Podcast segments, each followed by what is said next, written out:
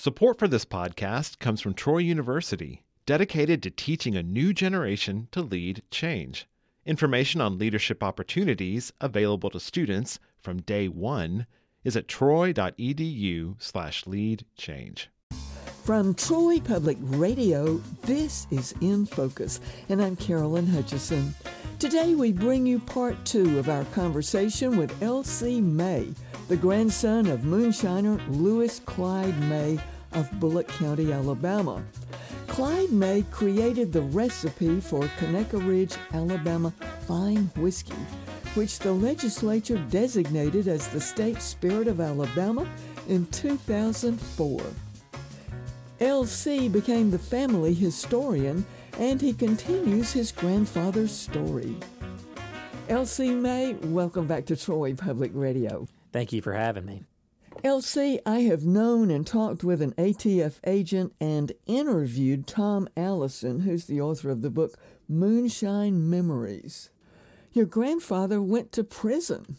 Yeah, it was probably arrest by committee there. He started making moonshine in 1946 and didn't get arrested for the very first time until 1972. So obviously, by the time he got arrested, he was a pretty notorious and well known moonshiner. And in the late 1970s, uh, he was arrested for possession of, I believe it was around 30 or 40 gallons of moonshine that they found in his barn. He went to trial. At that time, moonshining was still a federal crime. It was a form of tax evasion. So he went to federal courthouse, uh, went through a whole trial, and he was found guilty and sentenced to two years in prison. Uh, now, at the time, it was common knowledge that as long as you didn't do anything wrong in prison, you were not going to serve your full sentence, and he didn't. He served eight months of a two year sentence and got out for good behavior. And that was the only time between starting making whiskey in 1946 and his death in 1990. Those eight months were the only time he wasn't making whiskey.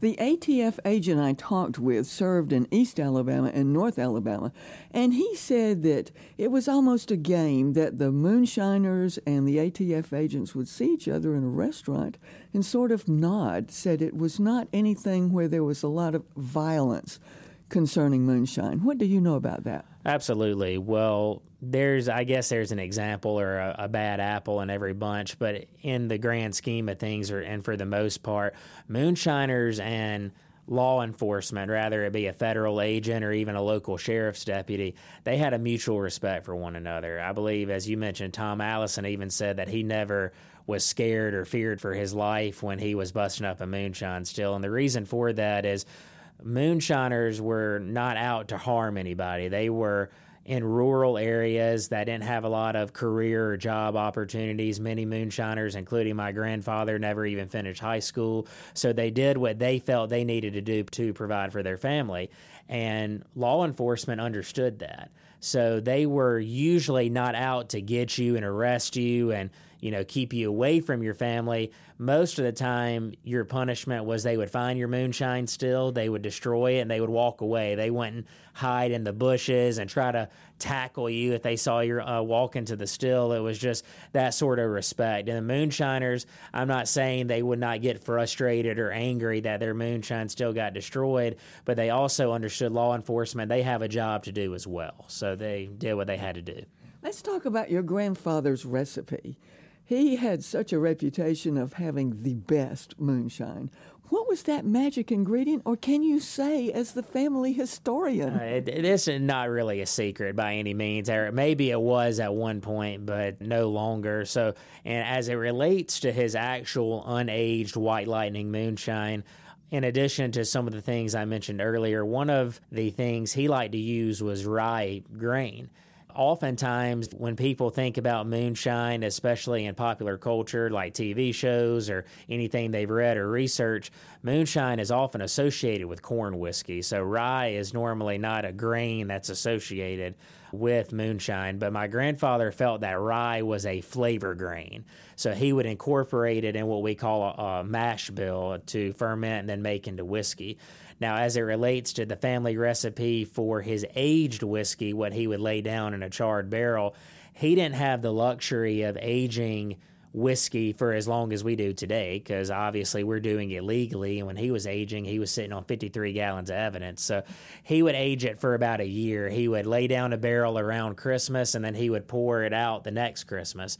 And early on, he was not pleased with the product. He didn't felt it met his standard of excellence, so he experimented with different finishes to try to soften the whiskey up. And he discovered through a trial and error process that adding oven dried apple slices to the barrel at the end of the aging process, not to flavor the whiskey, but to help soften it up a little bit, really did the trick. And that is a process we call the Alabama style process. And that's one of the whiskeys we continue to make today and carry on. And that's actually what's the official state spirit of Alabama is Clyde's original recipe, his Alabama style whiskey. What about this Christmas recipe? That's what the Christmas recipe is. So often, as I mentioned earlier, he didn't really market himself. So he was not walking around. He never even used the term Alabama style. He just walked around and was like, hey, this is an aged whiskey I produced. Well, it became more and more popular as years wore on. And since he always would normally produce it or at least uh, dump it out of the barrel around Christmas time, some of the customers came to know it as Christmas whiskey. They would say, Hey, Clyde, I want some of your Christmas whiskey. And he knew they meant his aged whiskey. So it's the Alabama style and the Christmas whiskey recipe are virtually the same thing. What kind of apples did he get partial to? So, over the course of time, it was more about whatever he felt was the most fresh or quality. But Granny Smith apples, or the green apples, which are kind of a nice mixture of sweet and tart, he felt uh, did the trick and would do a good job of not, like I said, flavoring it, but softening up and giving it a nice smooth finish. LC, the family went legit. You're the Alabama manager for what? For uh, Brands, which is the owner of Clyde May's Whiskey. The brand was legalized by my uncle, one of Clyde's sons, Kenny May. He started the brand in 2001. He was overseeing the brand when it was named the official state spirit in 2004. Just like the life of a moonshiner, the life of the legal brand has had a bit of a roller coaster of a existence and history.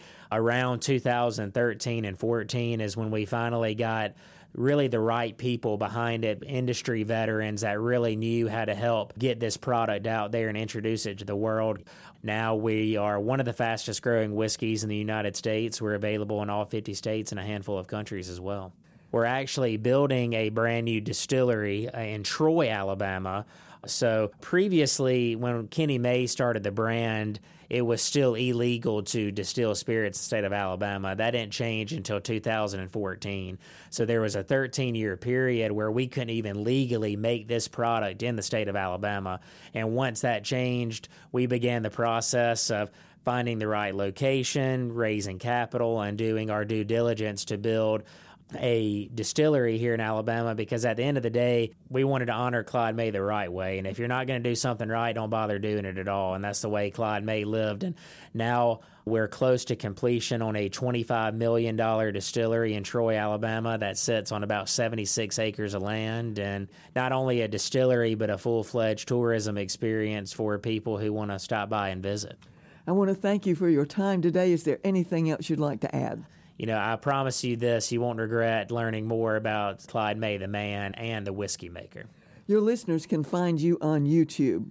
Uh, yeah, so anything to do with Clyde May's Whiskey, you can find us on Facebook, Instagram, the social media channels. If you want to hear more stories from me personally, you can probably look me up on YouTube and find some of the other interviews that I've done over the last few years as well. L.C. May, I want to thank you for sitting down with us and giving us a look at moonshining in the mid 20th century. Thank you for having me. That was L.C. May, the grandson of legendary Bullock County moonshiner Clyde May, who created the recipe for Conecuh Ridge, Alabama fine whiskey, the state spirit of Alabama as designated by the legislature in 2004.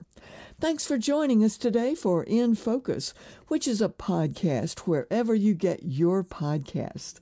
I'm Carolyn Hutcheson, and this is listener supported Troy Public Radio.